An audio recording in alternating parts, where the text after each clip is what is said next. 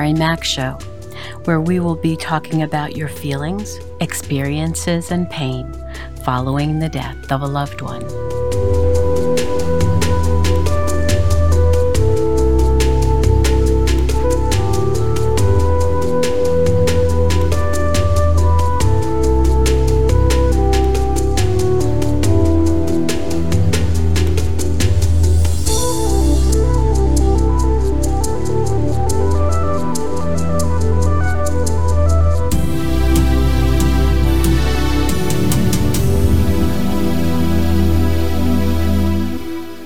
Good morning, good afternoon, good evening.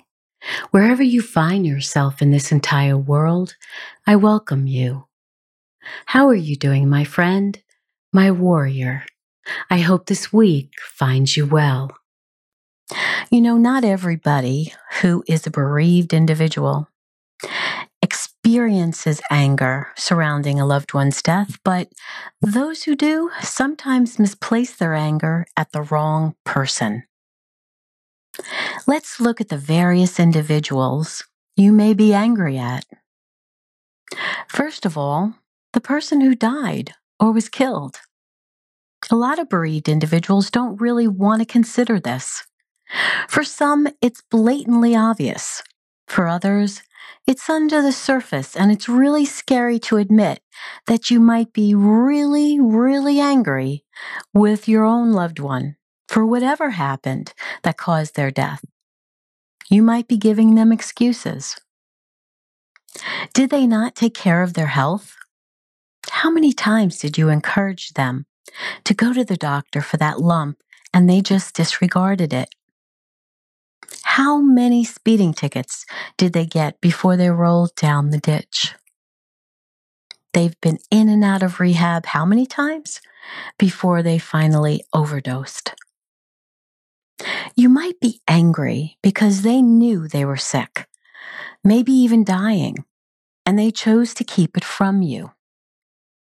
Or they waited so long to tell you they were ill or in the hospital and you couldn't get there in time to see them or say goodbye. There are so many reasons you could be angry with your loved one. And you might feel at times you didn't have a right to these feelings, but you do. They may feel somewhat overwhelming at times since they are something that can't be changed now. And it is natural to feel them all. Don't let anyone tell you otherwise. You will slowly work on releasing them so they don't harm your health, both physically and emotionally. Another reason for anger are the circumstances surrounding their death. If your special someone suffered for a very long time with many treatments and hospital visits, you might feel how unfair it was that the treatments didn't cure them. If it was a sudden death, you might be wondering why this manner of death. No matter the manner or circumstances of their death, nothing can change that. It's complete, and it also sucks. And I know you might be thinking, does she have to be so real? Maybe so blunt? But I'm not here to sugarcoat such pain. I've helped so many people over 35 years in this field. And with each person, I always gave them the exact truth so they could move forward and not stay stuck. And so that's what I'm doing here with this podcast. I will always tell you exactly how it is, like it or not. Because so many people tiptoe around us when we are going through the grieving process. And you need the truth so you can heal. You need to know what you are feeling is perfectly natural and normal so you don't spend days, weeks, months, or even years deluding yourself about various issues surrounding grief. I want you to learn from this. Keep my words tucked into your ears and heart. Know that you can move forward regardless of what anger you feel. You just need to allow yourself to acknowledge all that anger and realize that many people go through the same types of anger you are going through right now. This will get better over time if you let it. Another reason for anger is the fact that you weren't with them when they died, and the sense of feeling out of control that this brings.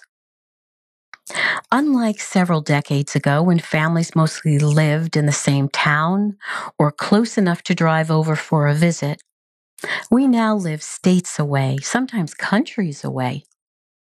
And while technology gives us the ability to go on our phones or computers and see the other person from around the world, it's not the same thing as being in the same room to cuddle with a dying person or looking them in the eye and telling them how much they mean to you and how much you love them.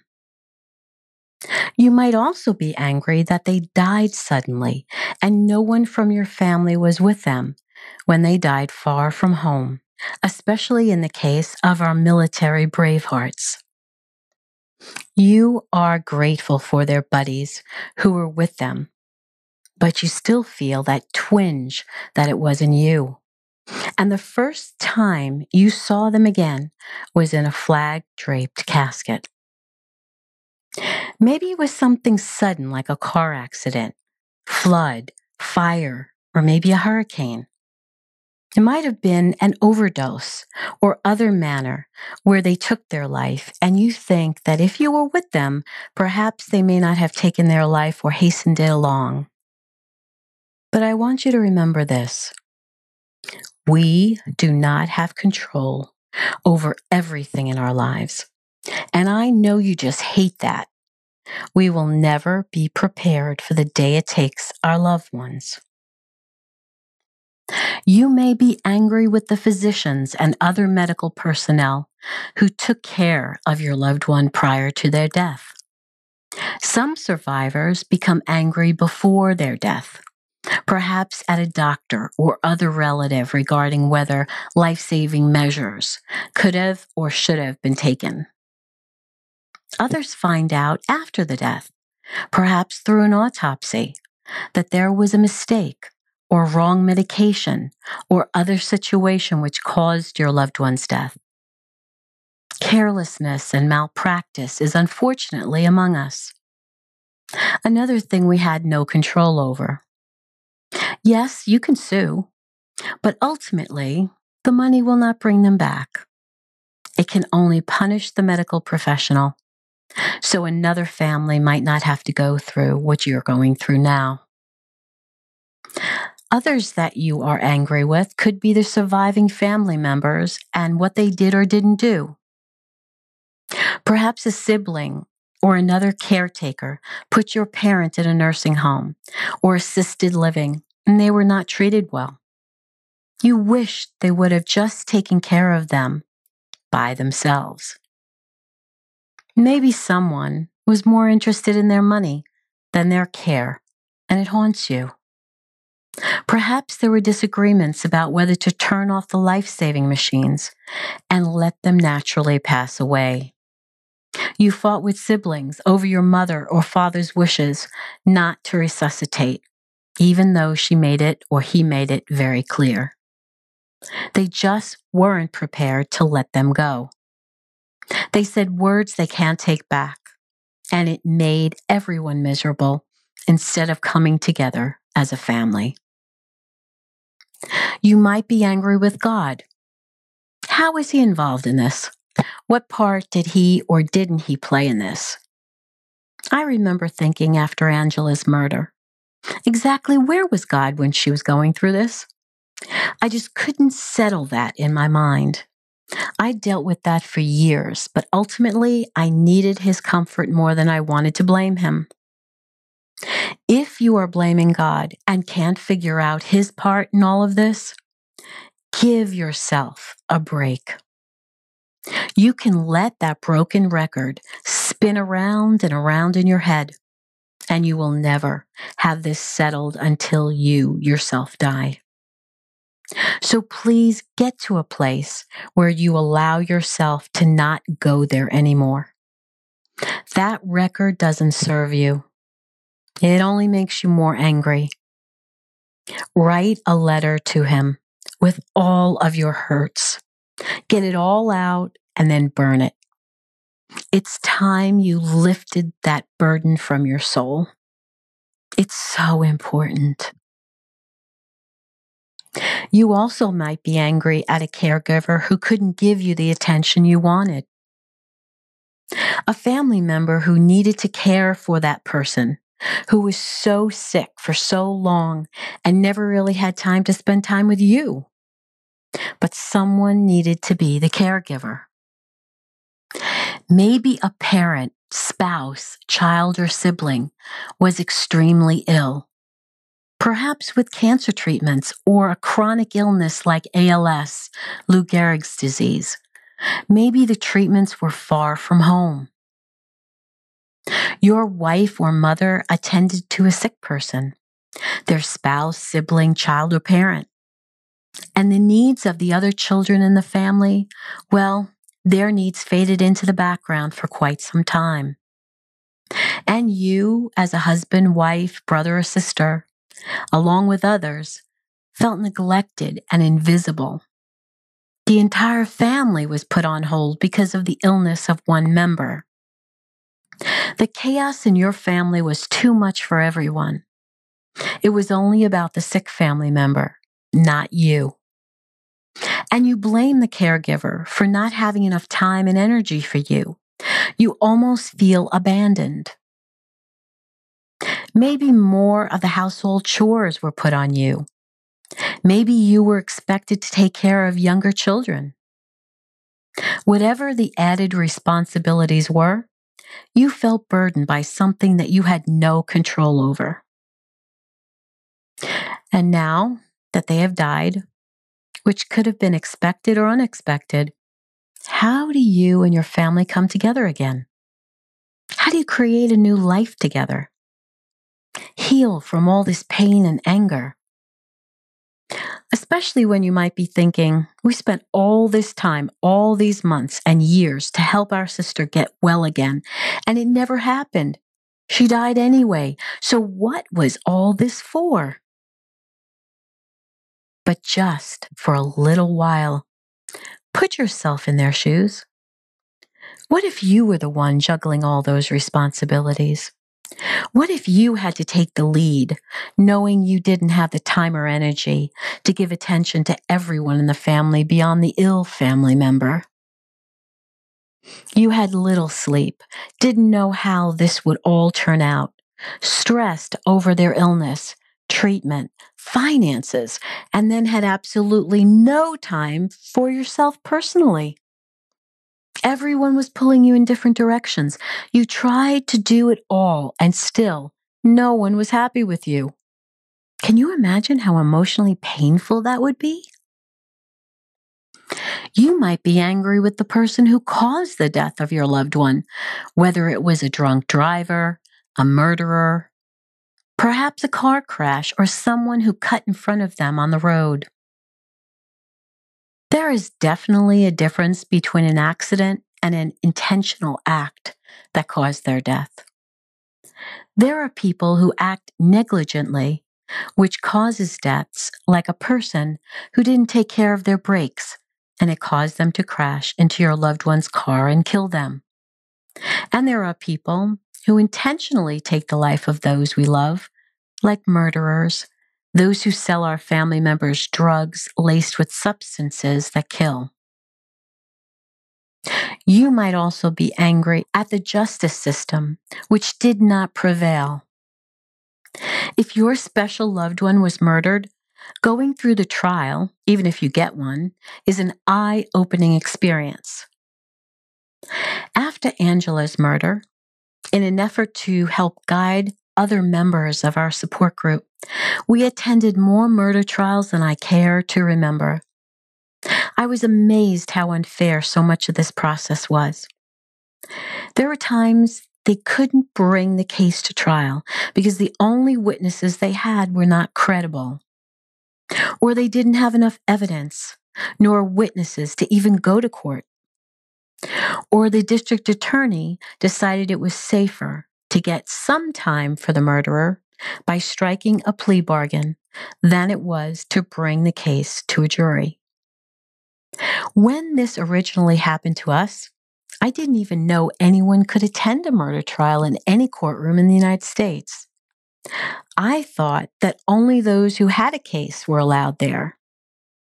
If you have experienced a murder of a loved one or a drunk driving death, I encourage you to find others, either in your community or via telephone, who can guide you through the criminal justice system's long and winding road.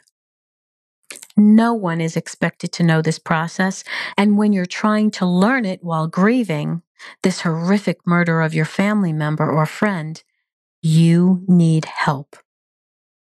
And finally, you might be angry with yourself for what you think you might have done or didn't do, what you might have said or didn't say before or at the time of your loved one's death.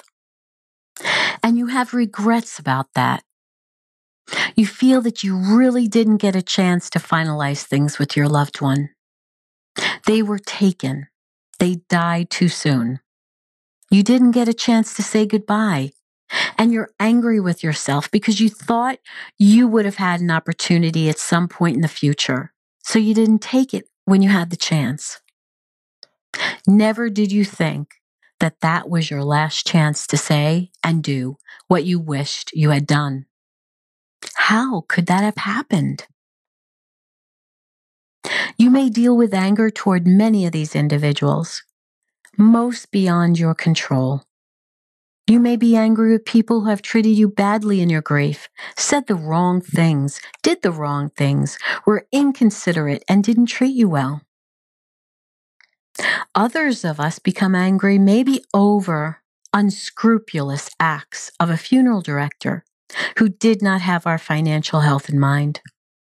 Still, others of us become angry by offensive words we heard while we were in our fragile state, or because we felt they did or didn't accommodate our needs as we expected they would. You might be angry in general that you are the survivor. Maybe you're angry because you had to go through this alone without your loved one, or because your support system doesn't live near you. It is okay and natural to be angry when you feel your loved one has abandoned you, even in death.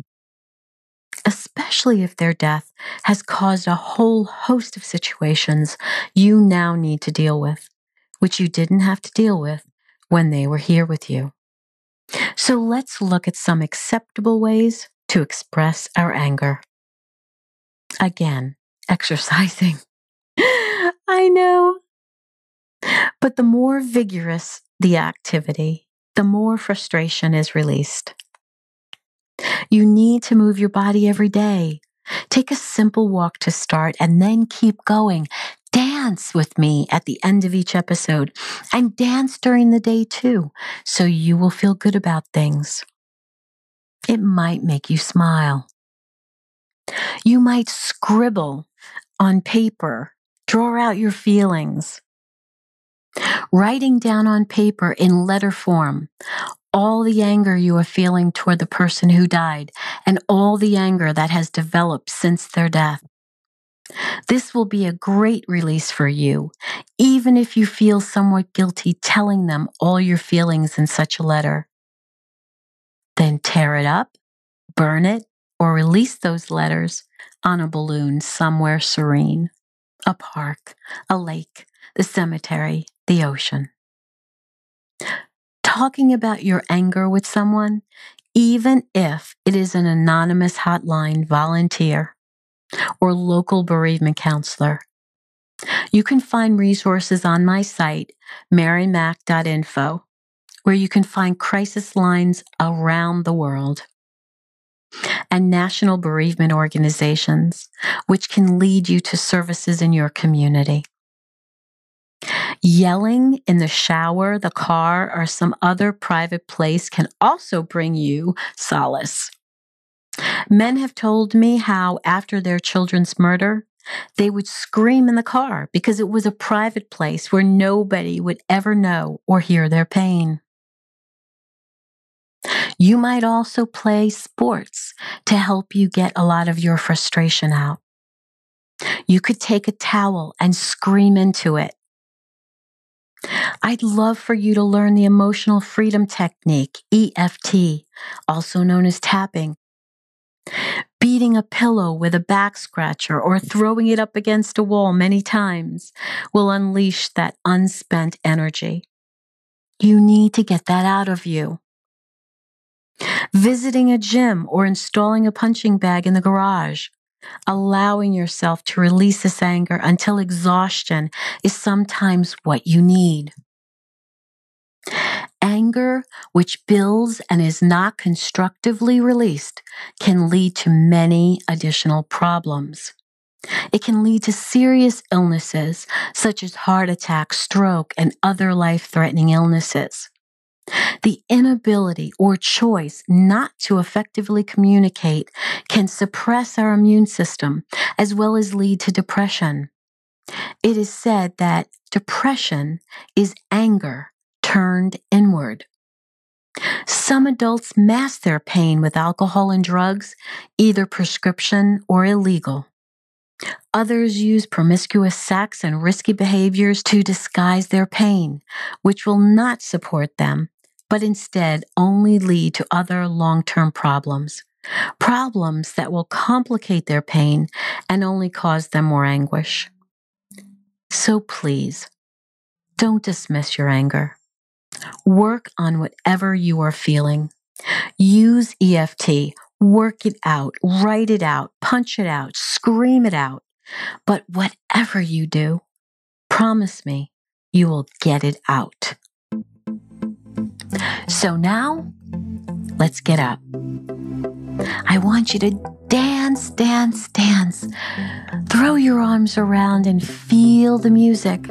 If you're in your car, wiggle in your seat, move your shoulders, have fun.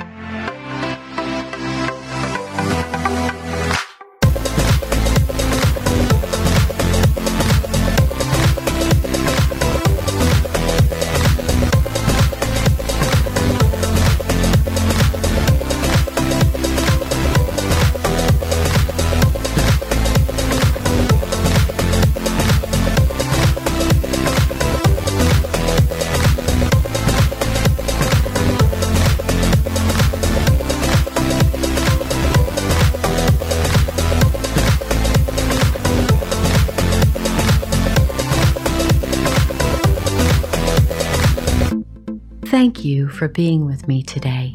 Remember to write five things each night in your journal that you are grateful for. Subscribe, rate, and review my podcast wherever you listen to me. And please consider buying me a coffee if you'd like to support my work. You can visit my sites www.marymac.info or themarymacshow.com and you'll find a cute little cup on the lower left hand corner, and that would mean so much to me. And as always, remember to be happy because you deserve to. I'll speak with you again soon.